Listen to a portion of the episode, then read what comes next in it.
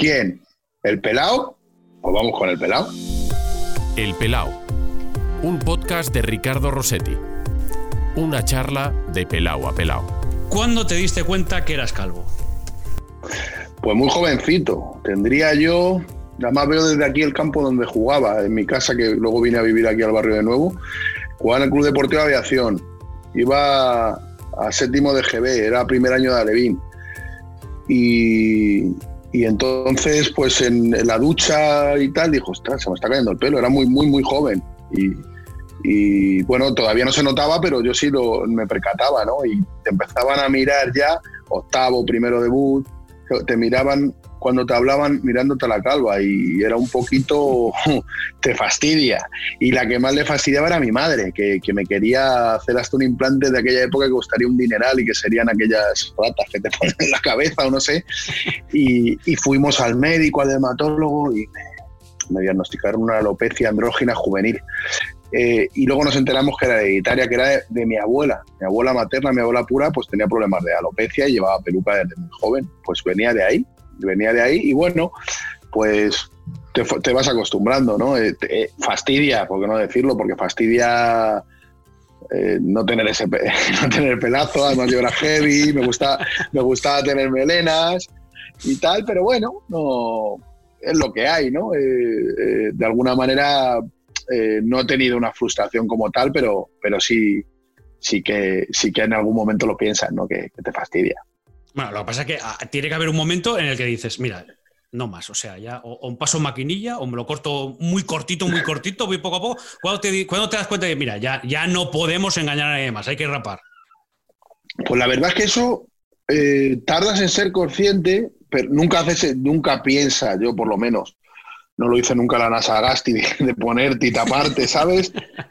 Pero te vas cortando el pelito y bueno, pues eh, aguantas, intentas, alguna vez te lo dejas más largo, pero sí, yo, yo cuando, cuando me veo tipo mmm, calvo antiguo, no sé cómo decírtelo, José Luis López Vázquez o de estos así, eh, con, con, la, o sea, con la calva, sí, con, con, el con, pelo, el por, pelo por, aquí, no sé cómo decirte, ahí eso no me gusta, ¿sabes? Hay gente que le queda bien y yo no sé cómo me quedaría porque nunca lo he tenido.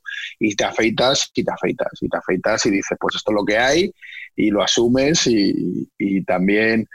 Eh, lo que pasa es que también pasa que te dejan la barba. Eh, mucha gente lo hace como, pero yo siempre he sido, porque según me daba cuenta que, que, que, que, llegaba esa alopecia, que no se notaba tanto, evidentemente, eh, siempre he sido, me pedían revisión de ficha, yo jugaba eh, al fútbol siempre, luego estuve de la aviación que decía al, al, a la Concepción, el Puerta Bonita y la cantera de Atleti.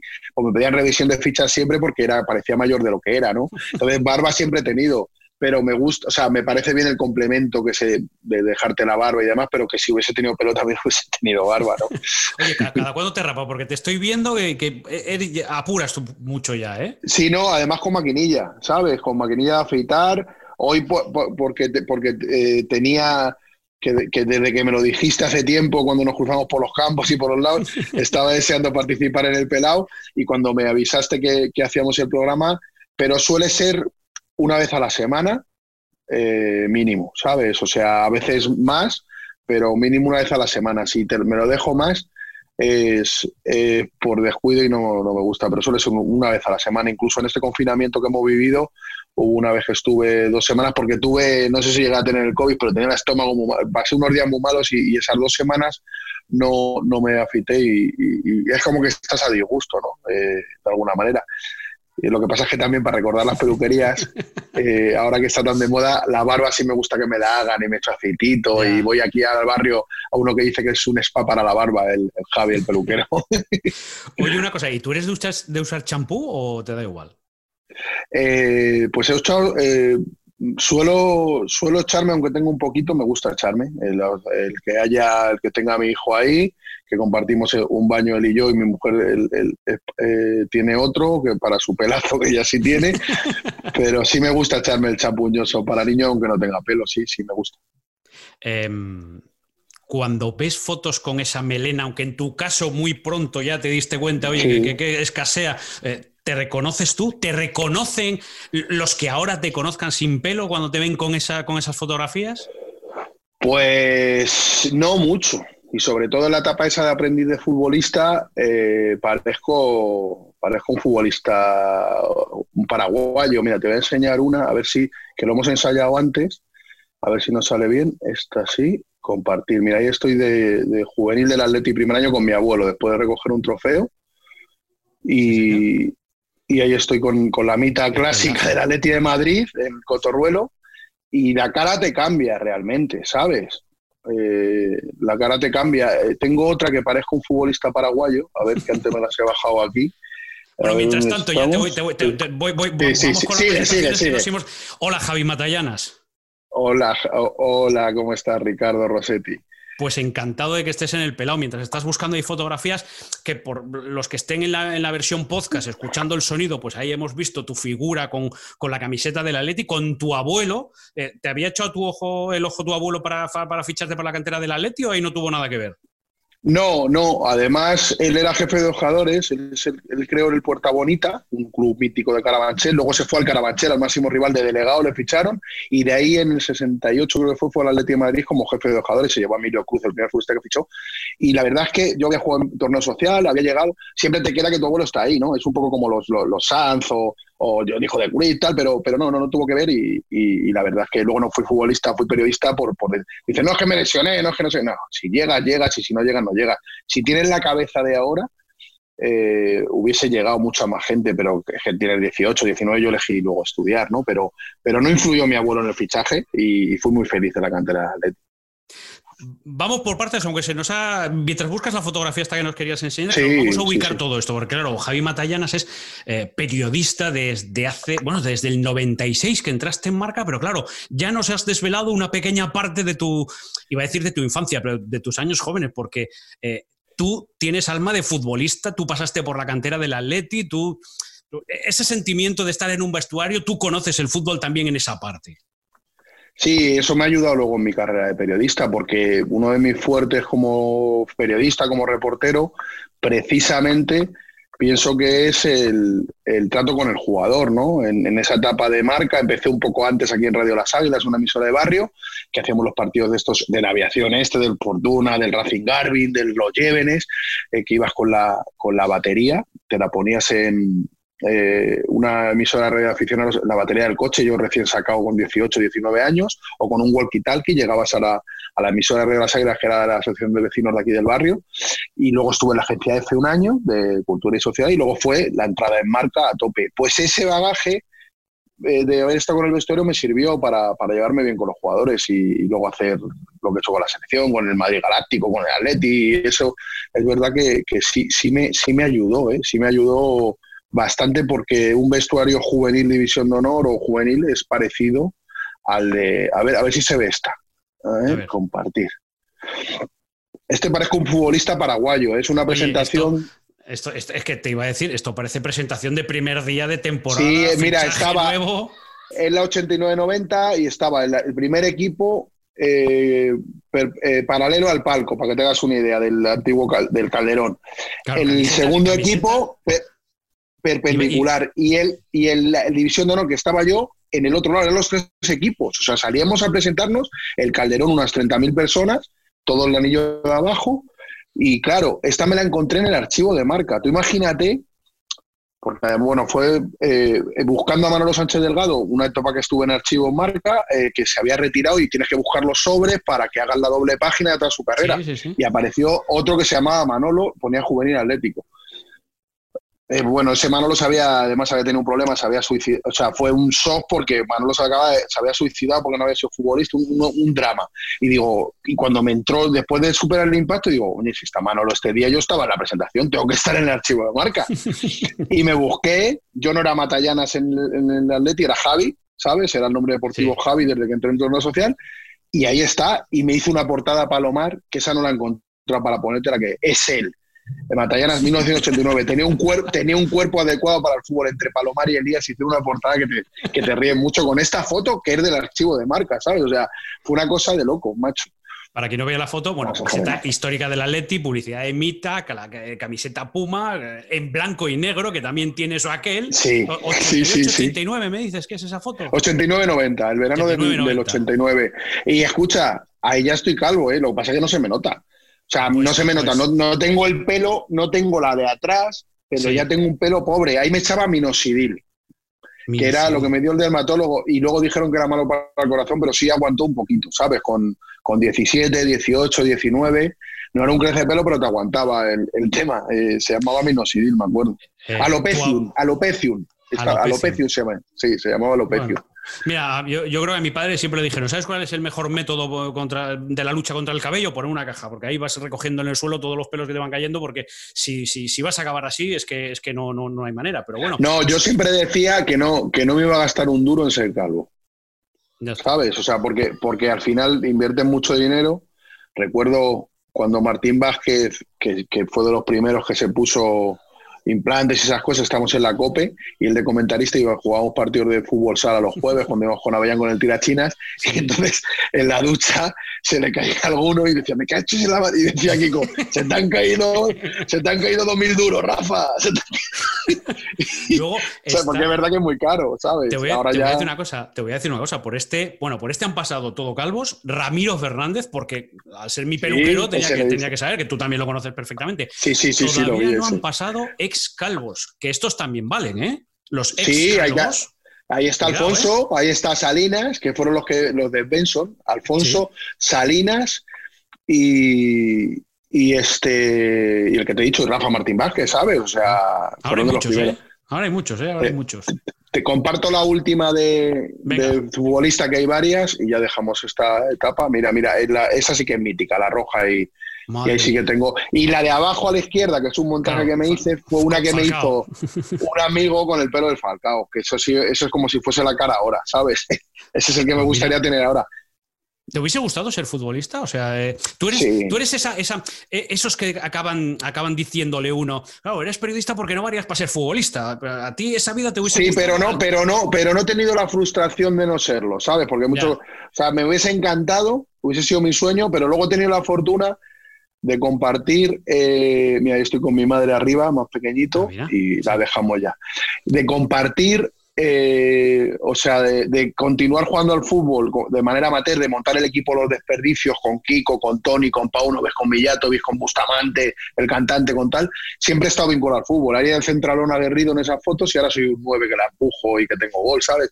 Sí, me hubiese Sí, tú has- encantado, pero tú no ha has, sido... tú has hecho, tú has hecho el camino contrario. revés. Cuando todos, cuando Al todos revés, empiezan como nueve y terminan atrás, tú, tú empezaste atrás y acabas, y acabas de nueve. Y, a- y además eh, haciendo goles y haciendo el arquero, siempre que lo hago en homenaje a mi amigo Kiko, que igual que hago arqueros por todo el mundo y cuando veo un medio especial me lo hago así, se lo mando desde la muralla china, desde cualquier lado, ¿sabes?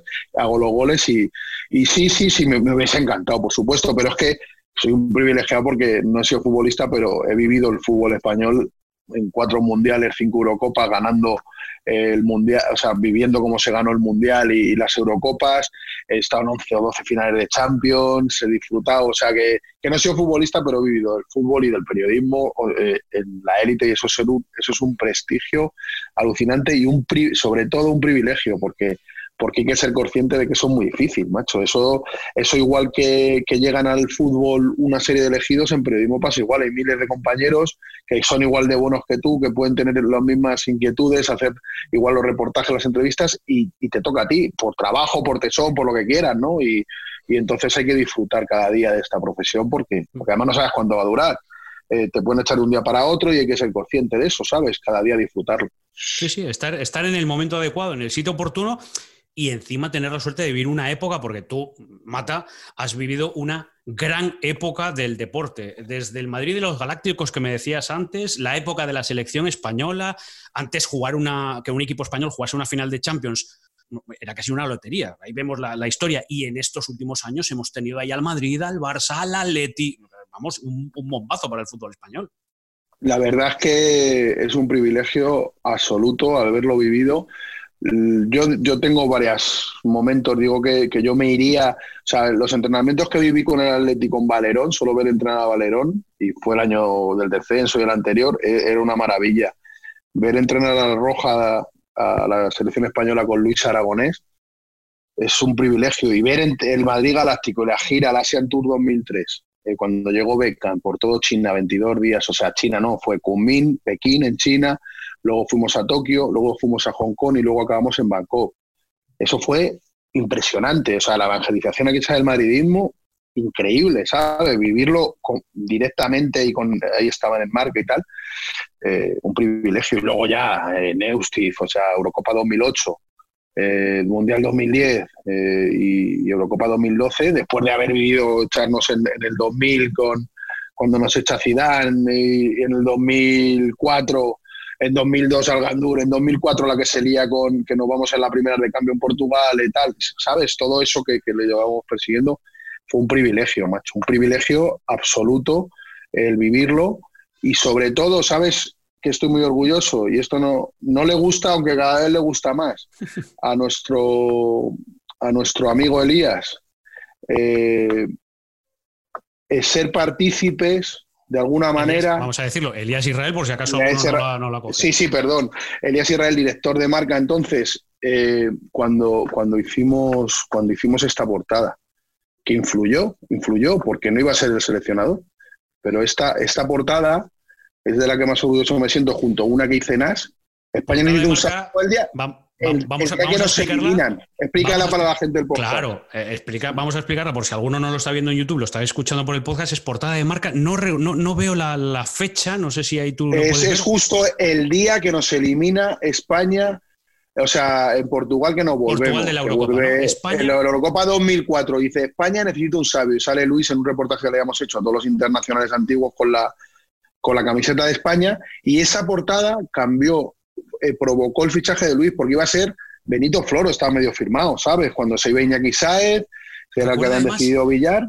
Recuerda además la, como la gran sentada, como poner de acuerdo a todo el español para que Luis Aragonés fuese, que luego el camino de Luis Aragonés tuvo, tuvo muchas espinas, porque recuerdo un partido de la selección en Oviedo donde ni siquiera da una rueda de prensa, que ahí, ahí caían los chuzos de punta de camino al Mundial de, de 2006. De 2006 de Alemania. 2006 de Alemania. Pues esa cambió el signo del fútbol español. O sea, es cuando a mí me parece que, futbolísticamente se sumó De la Morena, se sumó este Relaño con A, ¿sabes? O sea, era, era su momento. Era su momento y fue la, valentía de un director eh, de, marca de Elías de ponerlo y, dirigir la opinión en plan bien. O sea, no, no es que lo hemos hecho, no, es que es el momento. España necesita un sabio y ese mensaje caló y, fíjate si fue positivo que, arrancó toda la etapa gloriosa, luego tan magníficamente seguida por Vicente del Bosque, ¿no? Para el Mundial, ¿no? Pero con esa Eurocopa. Eso mm, siempre lo, tendré ahí porque, porque me parece espectacular, ¿sabes? O sea, lo que, lo que, se, lo que puede influir positivamente eh, en la opinión pública y en la afición del periodismo.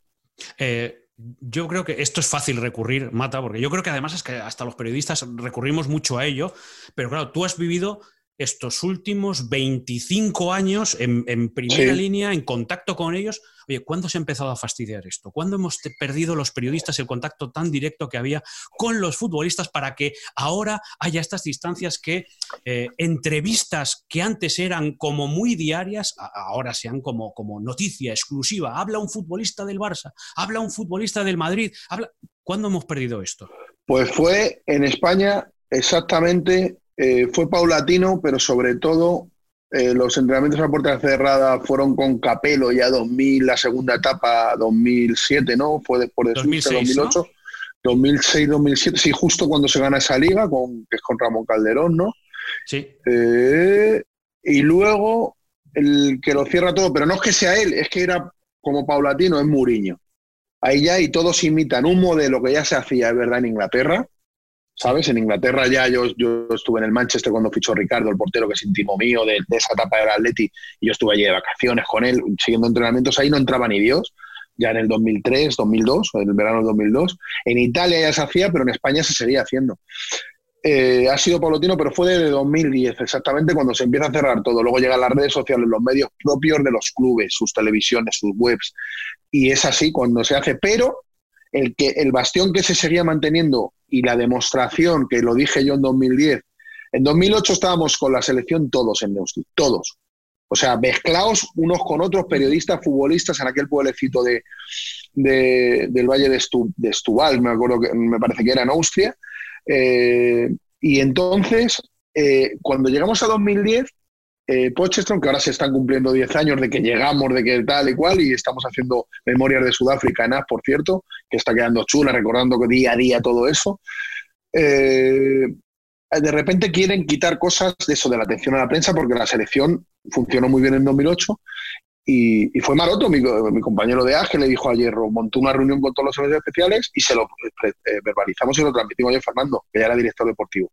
En Neusti hemos ganado estando juntos y trabajando bien. Hemos probado con España lo que no había funcionado en la etapa de los 90 con Clemente, que, había una guerra civil, en la otra. Y eh, este Hierro que quitó las normas que, recortaban y volvimos así. Así se siguió hasta 2012. Hay un vídeo de John Bispe de la Eurocopa 2012 en ASTV que se ve como Casillas atiende a todo Dios. Es impresionante. O sea, es impresionante y, no pasó nada. Mata. Sí, sí, por las ventanas. Hace el último, el café de las con, Joaquín y conmigo, con Maroto y conmigo, y salta, pero después, que es un vídeo lo voy a poner, hombre, en mi, en mi Instagram coincidiendo con el pelado para que lo vea la gente, ¿sabes? Para, porque, porque es impresionante, o sea, decir, y, ganamos, y ganamos atendiéndonos y con naturalidad.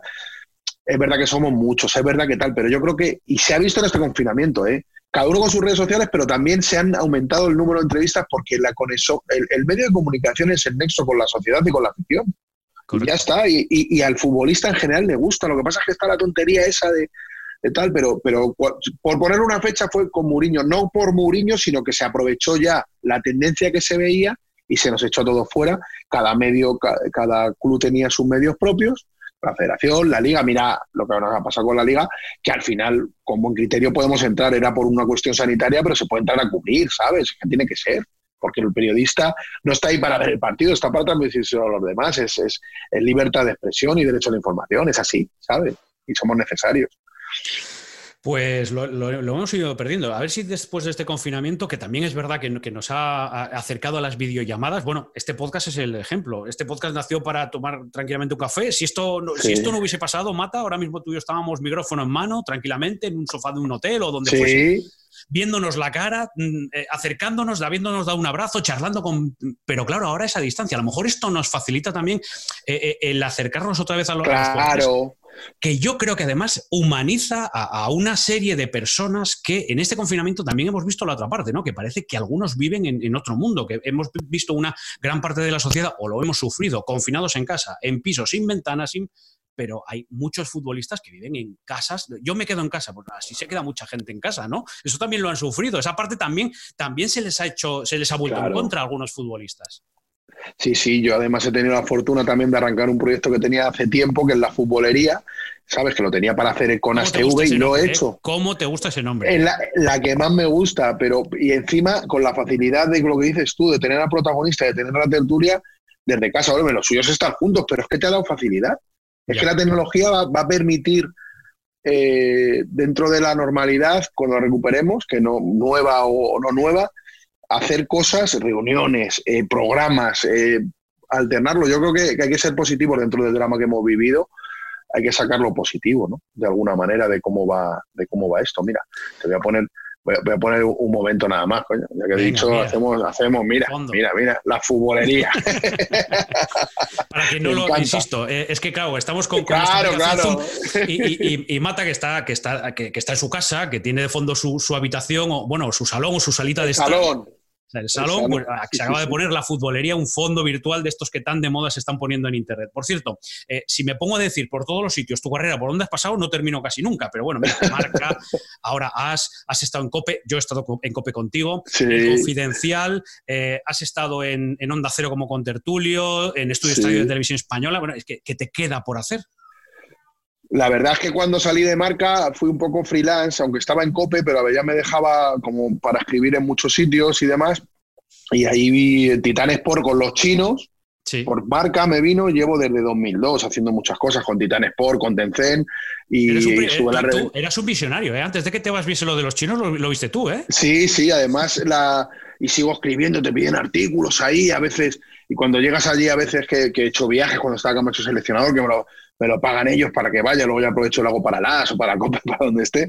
Eh, y te dicen, Matallana, Matallana, te piensas que hay una cámara oculta. Y dices, tío, ¿cómo va a conocer a mí este tío? Y te conocen del fútbol, ¿sabes? O porque son muchos. La verdad es que sí, yo, yo soy un privilegiado eh, por eso. Y cuando salí de marca, además, fue como, fue un golpe muy duro porque no lo esperaba. Y a partir de ahí, pues tienes como como, o sea, ¿cómo decirte? Que si dejas de pedalear se cae la bicicleta y, y estoy a tope con todo, ¿sabes? Ahora mismo he empezado en el larguero también de, Tertuliano, que la SER nunca había estado realmente, aunque llevo 10 años en AS, y la radio me gusta todo, llevo todos los vídeos de ASTV, ¿sabes? Sabes todo eso, pero, y a junta de dirección, no sé qué, pero y manejan lo escrito, lo, lo visual ya, y la radio es que me, me, encanta, o sea, la tapa de la COPE para mí fue lo, de lo mejor que, que he vivido porque me parece, no soy radiofónico como tal, pero soy reportero, entonces en esas, en esas eh, vives las cosas y, el estar en, en, ese momento ahí, cuando las voces tienes que abrir con el protagonista, esa adrenalina es alucinante, como la del cierre o para el reportaje, pero es, impresionante, ¿sabes? O sea, eso es que me sube la, el recuerdo, yo qué sé, es que he vivido la final de Estambul con Benítez y encima yo no, no estaba ni acreditado. ¿Sabes? Porque llegué y me mandó a Bellán para allá, no tenía ni entrada. Me dio el tofo, me acuerdo, José Ángel de la Casa, que tenía de patrocinadores, que televisión la daba, y lo vi ahí con un propio de Liverpool, porque le dije al descanso, vamos a ganar, se llama Ted. Claro, el tío, yo se lo dije porque estaba llorando con, con, el hijo, era un señor de un 50 y el hijo unos de 25 así, y luego me besaban tal, y ahí yo no podía entrar, macho, porque no tenía, pero ¿qué pasa? Tenía amigos, metí el o sea, llamé a uno de ellos, me pasó a todos, y cuando salgo me dice Alcalá la, que estaba en la serie, dice, tío, que han metido ya todos. Y me he enfadado, digo, coño, que no tengo yo zona vista, me tengo que buscar la vida, tío. Te voy a decir una cosa, yo, eh. yo me acuerdo, me acuerdo de esa, de esa etapa, eh, Avellán abriendo el, el programa. Sí. Con, ¡Matarrana! ¿Dónde estás? Sí, sí, pero no, tú, tú ¿dónde estabas? Estabas en De María y metías mesa por mesa, acababas a... Sí. Bueno, ya, no, ya no hay nadie, se ha marchado hasta el camarero ya. Y ahí estabas Esa... en De María y te, te, pegaste noches enteras allí. Sí, sí, es que era glorioso porque estaban los del Atlético que se habían de clasificar el otro que venía a fichar el de Robinho, el de no sé qué, el, el, eh, ¿cómo se llama? Peter Kenyon, que luego los del radiador, el Miter y el, y el Whopper y Fernando y decían, Rich Aronion, y me imitaban tal. Esa época era un espectáculo porque era, era reporterismo puro, ¿sabes? Eso lo pasé muy bien, como ahora en AS y en marca, pues, ¿qué voy a decir de esa etapa de marca? Es como es como una utopía, qué, felices éramos. No ganamos un duro, no tal, pero éramos muy felices, ¿sabes? era, era, la leche, era el periodismo y horas y horas y horas y horas y con, con todos, ¿no? Con Félix, con Palomar, con Antonio Sanz, increíble. Sí, qué, qué, gran redacción y, sí. y vamos, qué, qué, qué, momento, ¿eh? Qué momento para el periodismo. Por cierto, ¿cuánto llevas en AS ya? Diez años. Hice en noviembre de 2019 y, y me ha gustado eres adjunto a la dirección del, del, periódico, pero además de esta parte multimedia de televisión, sí. ahí, ahí, eres el jefe. Sí, soy o director audiovisual, se llama. Primero empecé con ASTV y te, llevo eso, la fotografía y fotografía y los vídeos desde 2012, que me empeñé en llevar a Vispe de cámara, porque veía que era eso, nos salió un, una Eurocopa espectacular porque hacía sus vídeos y a partir de ahí, del año me puso de encargado de los vídeos y, y, muy bien porque aprendiendo mucho. De todas maneras, todo esto también es de la etapa de marca, porque éramos multimedia. Eh, yo, yeah. yo en la Eurocopa 2000, con Rafa Lique, que era el director de la web, el responsable de la web con, con Eli, con Elías, mm, yo hice vídeos ya en la Eurocopa 2000, ¿sabes? Con, además me ponía un gorro, ese la he buscado, cuando me tapaba tal, un, un gorro así como de pescador, iba tal, ya hice vídeos ahí. Luego la radiomarca, es que tienes que ser multimedia. Ahora el periodismo, si no eres multimedia y además con este aparatito, con claro. un smartphone haces todo, haces un podcast, como el que lo estás escuchando, haces una crónica o, o lo escribes aquí, sí. aunque el ordenador es mejor, lo escribes, haces eh, un vídeo que, que, es publicable porque tiene megas.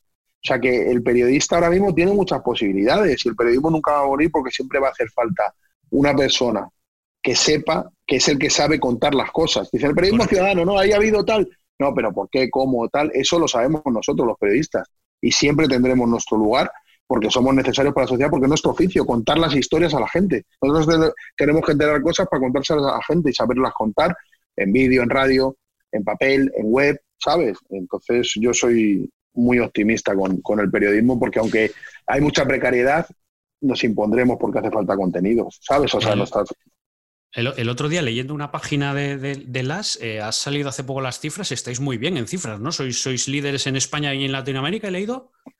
Ahora mismo somos el periódico líder de, mm, en español eh, de, de, mundial. Nos faltaba España y hemos superado también a los compañeros de marca que han hecho sensacional muchos años, que estamos ahí cerca y que, y que además no es excluyente porque el que entra en AS entra en marca, generalmente, ¿sabes? En, en, la web no es como el que vas al kiosco y compras uno u otro pero ahora mismo somos el diario líder por nuestras ediciones en América, en Estados Unidos, México, Colombia, Chile, Argentina, Perú. Eh, el, diario español más leído del mundo es el diario ahora mismo de, deportes. Incluso de no deportes también en, partes. Eh, superamos también a, compañeros de prensa escrita. Entonces es un momento muy bueno, ¿sabes? Eh, en ese sentido, porque son muchos años eh, intentando buscar el liderato y, ahora estamos ahí, ¿sabes? Estamos ahí y, la verdad es que estamos contentos. No, sé si con, con, el cambio de director, la llegada de, Vicente, se, ha ido, bueno, porque se ha jubilado eh, Alfredo Relaño, eh, esos pequeños cambios, esos pequeños retoques los estáis notando, va a cambiar mucho el AS, este proyecto que, que poco a poco le va... Hoy la portada es buenísima. Esto lo estamos grabando día jueves, es decir, el derbi sevillano comienza en hora y pico, más o menos. No, no vamos a engañar a nadie para ser que esto se puede escuchar a partir del lunes. La portada de hoy es muy bonita, la vuelta además ilustrando como el mosaico que antes tenía el, el, Pizjuán, esas letras. Eh, ¿Esos cambios los vais notando? ¿Va a cambiar mucho más el, diario AS eh, con, el cambio de director? Sí, eh, con Alfredo tenía un sello especial y era un periódico de autor totalmente. Y, eso se mantiene la esencia del, del, respeto al fútbol, al deporte y demás con Vicente Jiménez el equipo, él no ha cambiado de equipo directivo ni de redacción de nadie, ha llegado él solo y confía mucho en, todo el equipo, ¿no? Entonces él ha metido sus retoques, ha metido sus cositas, ¿sabes? Porque, porque siempre hace falta cambios. Y con el espíritu de, que tenía Alfredo, vamos hacia, que ya veníamos en esa tendencia alcista, pero la llegada de Vicente un poco, pero sí, sí seguiremos modernizando y apostando por, por la calidad que siempre lo hemos hecho, pero en Internet es muy difícil porque el, pinchazo fácil le despista a todo el mundo. ¿Sabes? En un momento dabas por los números y es así porque necesitas para... Pero al final yo creo que se va a imponer el que dé calidad, el que te cuente historias y los formatos long form que hacemos ahora, que se llaman los grandes reportajes, que tiene vídeos, tiene fotos, videogalería, no sé qué. Yo el otro día me estrenaron eso con uno de un, futbolista, una historia apasionante que me han contado y tal de Manny, Manny Hernández, se llama un futbolista que, fue el mejor de Estados Unidos en 1968. Y el tío salió de Vallecas con 16 años. Pues eso lo haces y es un reportaje que, a lo mejor en el papel ya no te entra porque, porque el papel lo seguimos respetando y no lo vamos a matar nunca porque, porque, porque el papel sigue hasta lo que dure y lo que quiera comprar el último que vaya al kiosco, vamos a tener el papel con esas portadas espectaculares que también han cambiado mucho, son, son más, más llamativas, quizá más parecidas a las que hacía Marca antes, ¿sabes? Más, Porque Vicente Jiménez fue el que creó el Tentaciones del país y es un poco le gusta ese estilo más de diseño, ¿sabes? Las de Alfredo estaban bien, si es que no es comparar ni mejor ni peor, es una evolución, ¿sabes? De, de, lo que dices tú, de ir, de ir mejorando. Y yo creo que sí, sí, seguiremos ese avance y sobre todo la apuesta por, por la calidad, ¿sabes? Por la calidad, porque yo creo que los medios que ofrezca las mejores historias van a ser a los que ven la gente, los que tienen tengamos credibilidad, ¿sabes? De decir, oye, estos tíos me tratan el fútbol bien y, aman el deporte, que eso es nuestro lema y no es una campaña que hagamos iniciar, es que amamos el deporte. Y es una carta que mandamos todos los días a los, a los aficionados, nosotros como periodistas, los deportistas, y es que amamos el fútbol, amamos el tenis, amamos el baloncesto, amamos el deporte, esa es nuestra pasión y tenemos que demostrarla día a día al hacer nuestro producto. Te voy a decir una cosa, además ahora que lo, que lo hemos mencionado, claro, es que Alfredo Relaño eh, es que es otro de los hombres que cambió la historia de las. Es que, claro, se, ha jubilado un hombre que, que es el esqueleto del periódico. Desde luego, y, el del periodismo deportivo muy importante de este país con la, con la formación de Canal Plus, esa redacción histórica, Incluso la cadena era anteriormente. Recuerda que, él monta el equipo de, los de la Morena, Paco González y Dama. Él les pone a uno en el carrusel, al otro en el larguero, al otro narrar fútbol, que narraba baloncesto. Y ahora están cada uno en su carrera fenomenal, ¿no? O sea, ha sido su evolución. Sí, sí, Alfredo fue. Yo, yo siempre digo que cuando te preguntan a veces ya qué tal, pues sí, Alfredo te, te enseña mucho porque, porque, porque tiene una visión además de que sigue escribiendo todos los días, que, lleva desde el año 96 escribiendo todos los días, que eso es imposible. Igual que Saucedo, yo siempre nombro a los dos, ¿sabes? Eh, que son tíos que, que, que, te das así la información y te la empaquetan fenomenal, ¿sabes? Ahora estoy conociendo a Vicente, eh, son un montón de compañeros que están. Elías, Elías para mí es uno de los mejores directores que ha tenido Marca, no porque sea mi tronco, que es mi tronco, pero es que lo creo. Él, en un momento que el Marca iba así un poquito, lo, mantuvo y, lo reflotó para arriba, ¿sabes? No como otro que llegó después, más tarde, pero bueno, eso es mejor no nombrarle. Es que, en, el caso, en el caso de Elías solo puedo asentir, porque es que además, eh, claro. solo puedo, como yo solo puedo hablar cosas maravillosas de, Elías Israel, claro, a veces es que parece que como hablamos de un amigo que, que, no tiene. No, no, porque es un pedazo profesional. si no, no decimos nada. Por eso, vas a decirlo, ¿sabes? Si no, simplemente digo, ¿qué gran amigo tenemos? No, es que tenemos un gran amigo que además era un gran director. Luego, luego te enseño, luego hacemos una cosita de. o contamos una historieta que le tiene también como, como protagonista. Vale, eh, perfecto. Oye, ¿qué te queda por hacer? De todo lo que has hecho, miento, no qué te queda por hacer, ¿qué es lo que más te ha gustado hacer? A mí lo que más me gusta hacer es reportajes, el, o sea, reporterismo. Me encanta. O sea, ese, ese momento en Anfield, después de que se, clasifica, el Liverpool para la, final esa de Estambul que ha marcado Luis García, eh, que si entra, que si no entra contra el Chelsea, estar en la zona mixta con tres móviles, uno Vodafone, otro Orange y otro Movistar, porque no había cobertura, para que no fallase y estar ahí con, con Luis García, con Benítez, con Arbeloa, con todos los que estaban ahí, eh, no sé quién, no, eh, no, sé si Álvaro estaba ya, bueno, todos los eh, morientes no jugaban. Estaba Xavi Alonso. Abrir con Luis García, Xavi Alonso, todos. estar ahí en ese momento es lo que más me ha gustado, o en, en, los mundiales, en las Eurocopas, el momento ese de hacer el reportaje, de hacer la portada, de, de buscar la, eso es lo que más me ha gustado y, y, lo que y lo que nunca dejaré de hacer porque en el periodismo anglosajón el reportero reportero con 70 años. Aquí es como que vas, yo por suerte tengo una posición muy buena eh, en ese sentido, en dirección y demás, y tengo esas responsabilidades, pero cuando lo que más me gusta, de hecho cuando firmo por el año me dejo, o sea, yo la única condición que pongo es ir con España en Mundiales Eurocopas, porque es que es, es mi pasión. Estar con la selección, y luego es una información muy difícil de hacer, porque hay un momento dado que no tienes nada, ¿eh?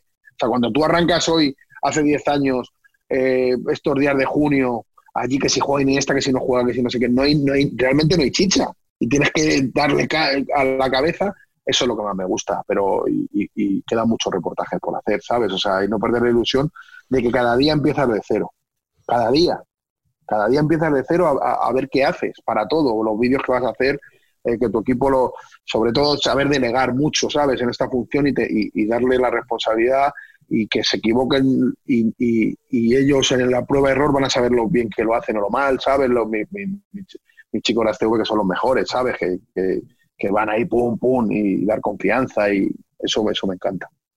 Em, eso te ha permitido tener muy buena relación con futbolistas. Lo comentabas antes, con Ricardo, porque tú con Ricardo coincides siendo todavía futbolista. Eso es, eh, eh, no, estamos juntos en el juvenil, cuando le fichan a él con 16, entonces es un íntimo amigo que si yo no hubiese sido periodista, lo sería igual.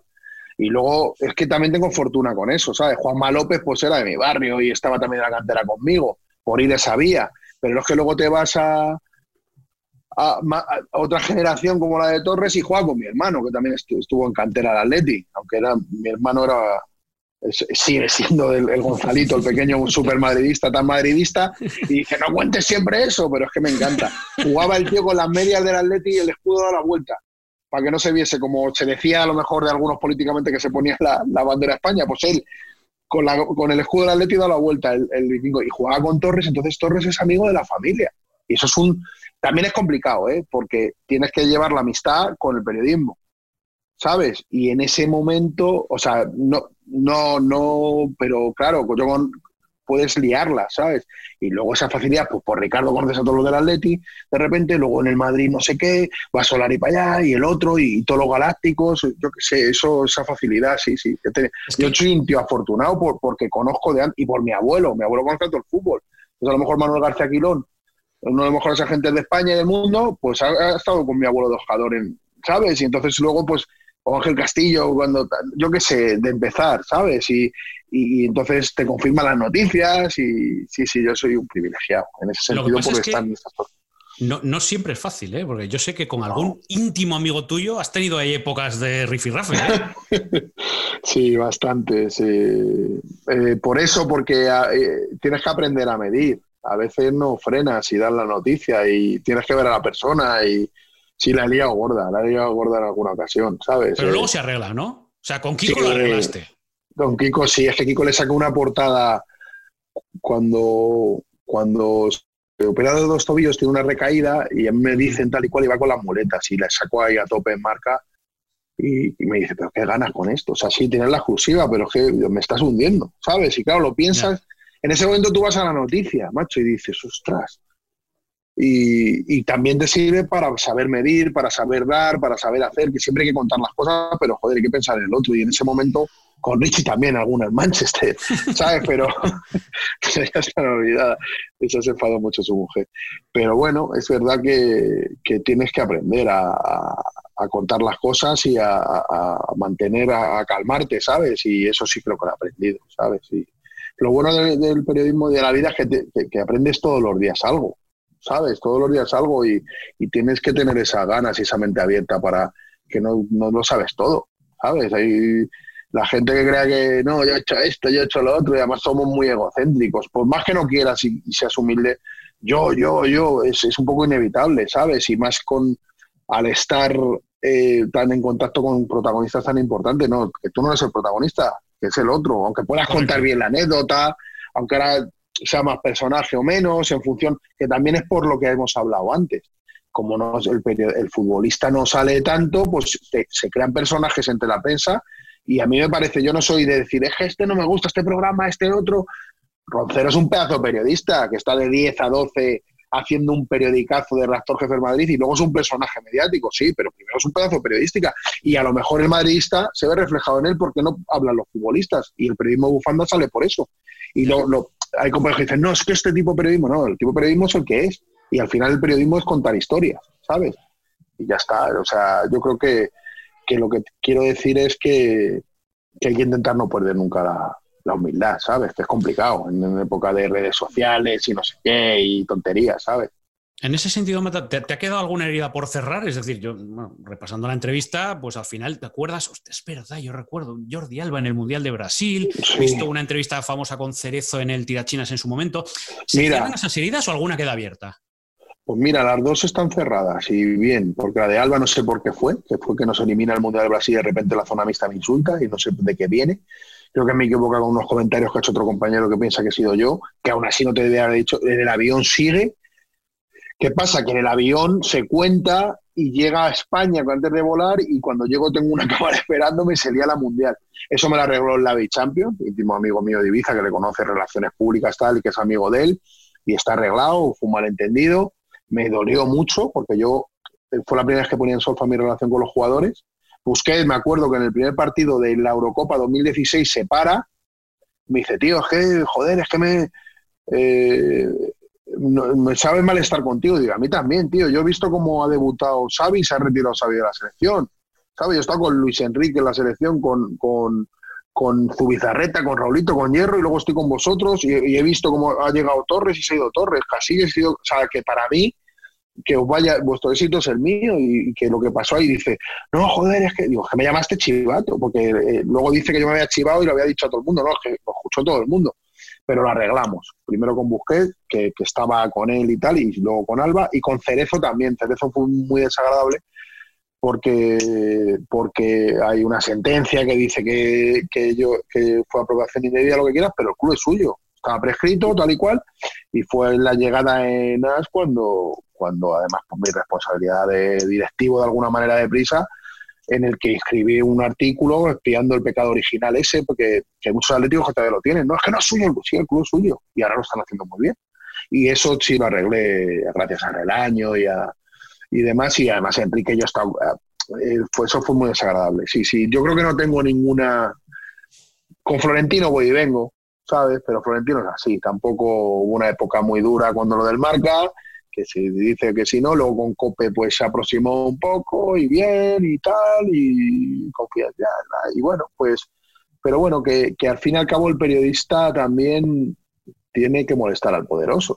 No por, ¿sabes? Porque cuentas cosas que no quiere que se sepa en todos los ambientes, en el fútbol y en tal, ¿sabes? Entonces, algún roce tienes, pero no tengo espinas clavadas con, con nadie y me gusta hablarlo todo, ¿sabes? Si meto en la pata, pido perdón intento siempre dialogar, porque la vida es que no merece la pena ¿eh? estar enfrentado porque esto dura muy poco. Y, Cierto.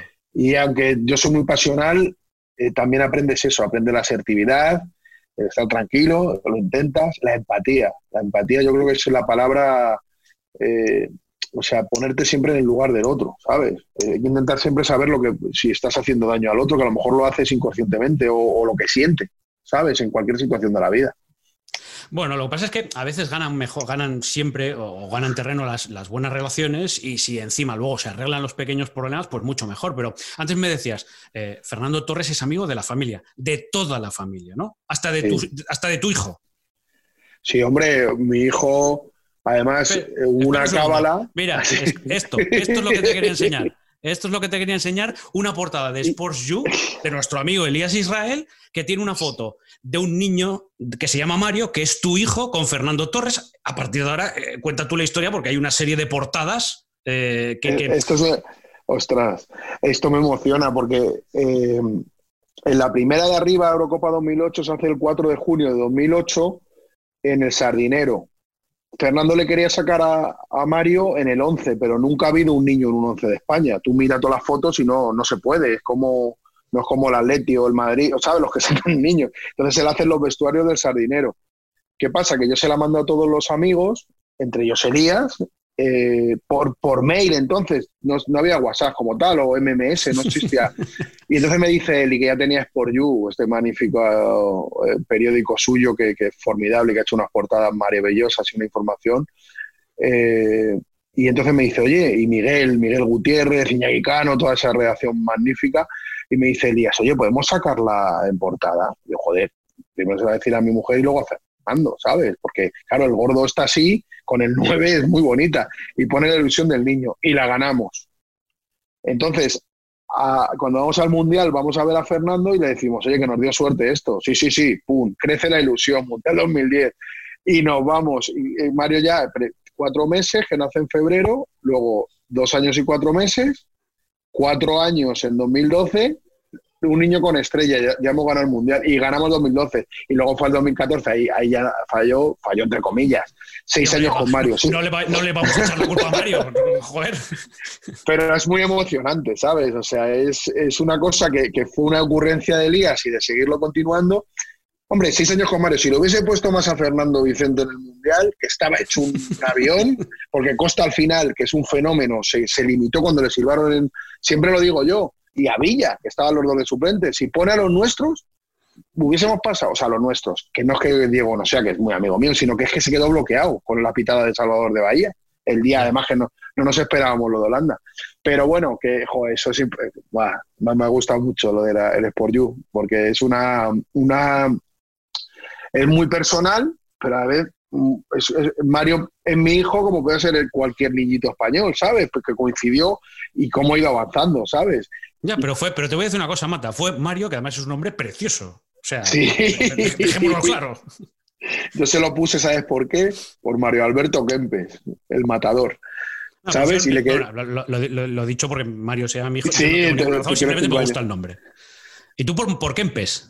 ¿Por Kempes? Porque era mi ídolo. De lo primero que recuerdo del fútbol es a él, a, Ma- a- a Kempes en, en el Mundial 78, tenía yo 6-7 años, o, o sea, yo soy el 71 por de diciembre, y me acuerdo en color, que nos acabamos de comprar la televisión en color, la Philips, como los, los- eh, los- el confeti, la melena, el, el- la camiseta de Argentina, eh, la albiceleste y la melena al viento, me impactó. Y luego, dos años después, que a mí entonces no me gustaba tanto, ahora a los niños les gusta, o sea, sí me gustaba, en mi casa so- solo era fútbol, pero joder, ¿no?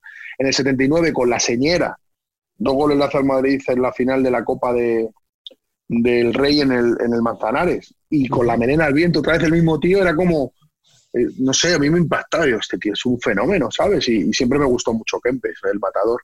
Mario Alberto no me dejó, solo Mario me dejó. Yo quería Mario Alberto. Era demasiado.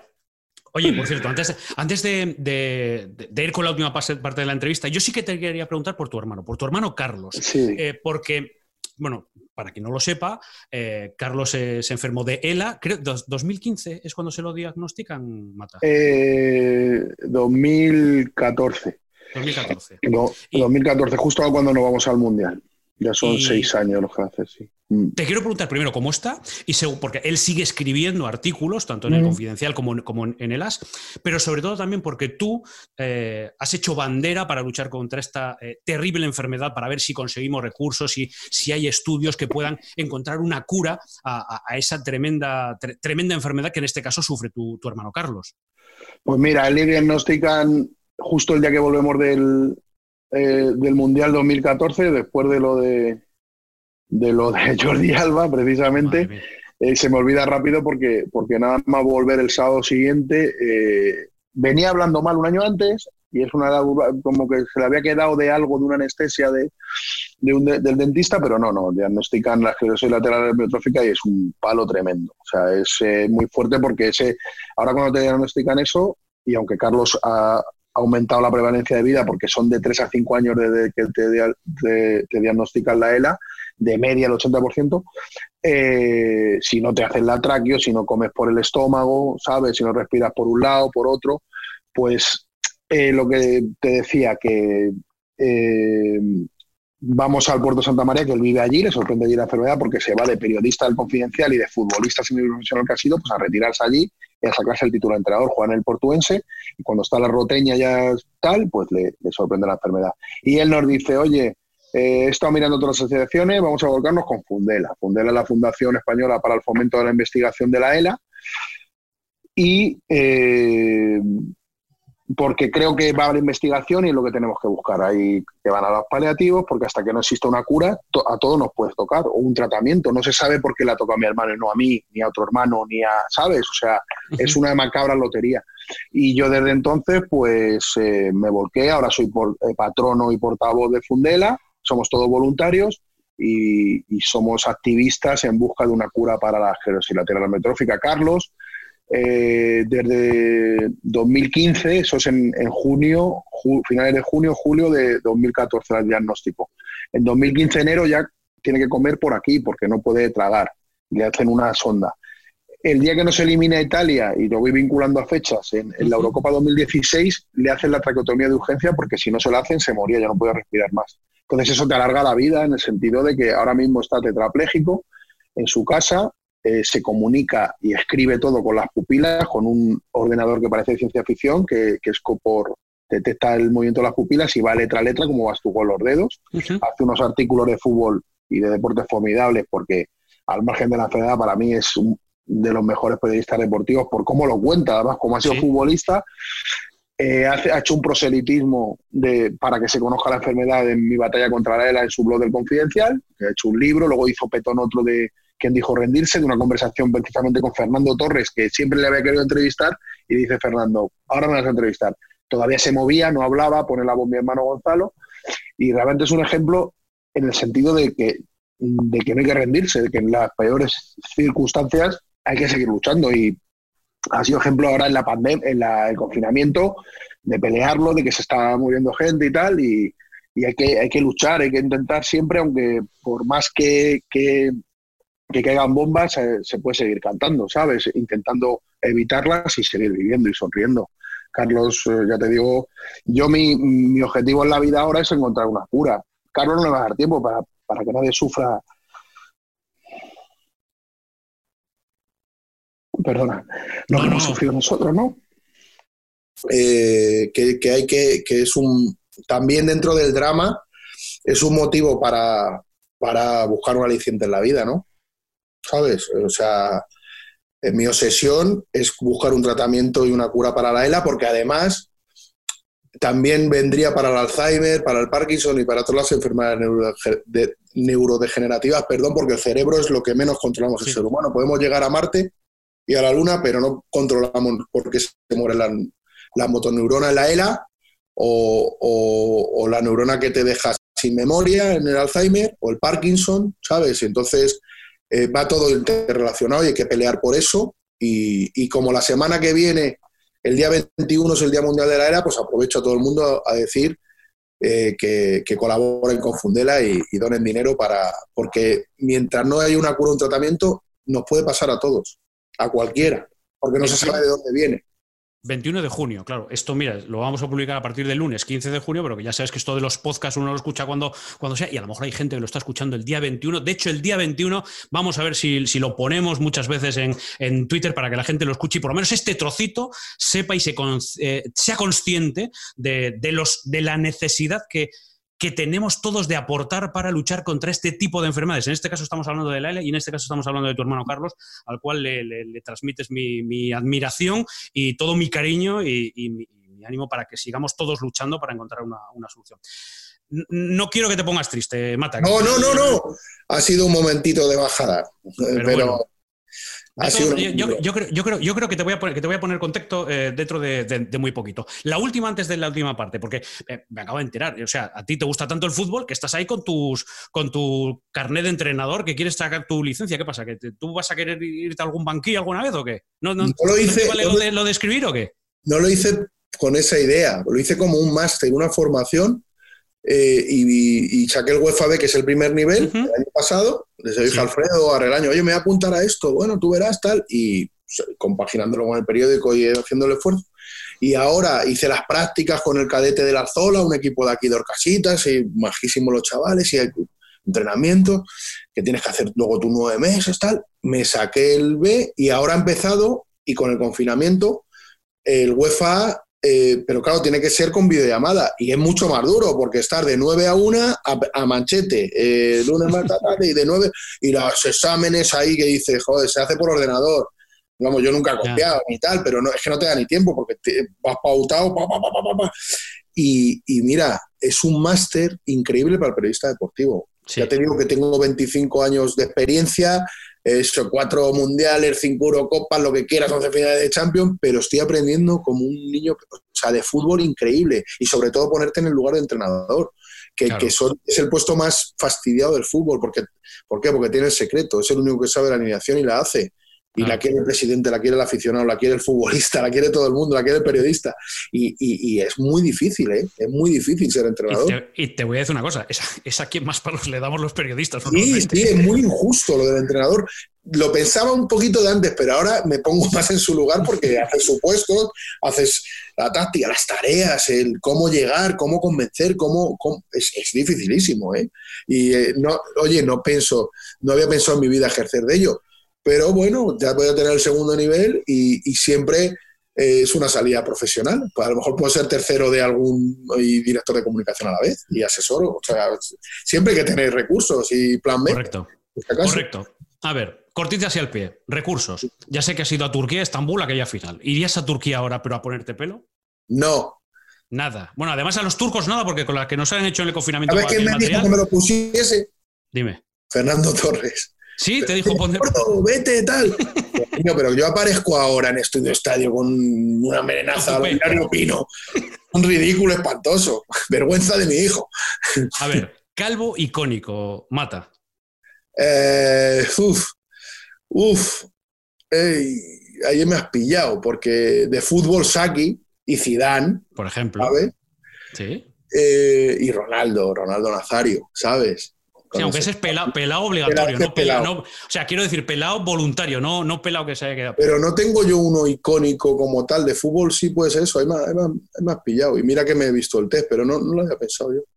Eh, se me ocurre lo Melenudo, melenudo al que envidias. Que esta, esta, antes me dijiste que era heavy, o sea que esta tendrás tú muchas referencias. Esta al hombre por el que me casé, que se llama Rosendo Mercado Ruiz. Y por ese señor, yo con, con, Nini llevaba de novio desde el 92. Ahora llevamos 20 años casados y 28 de novios hemos cumplido.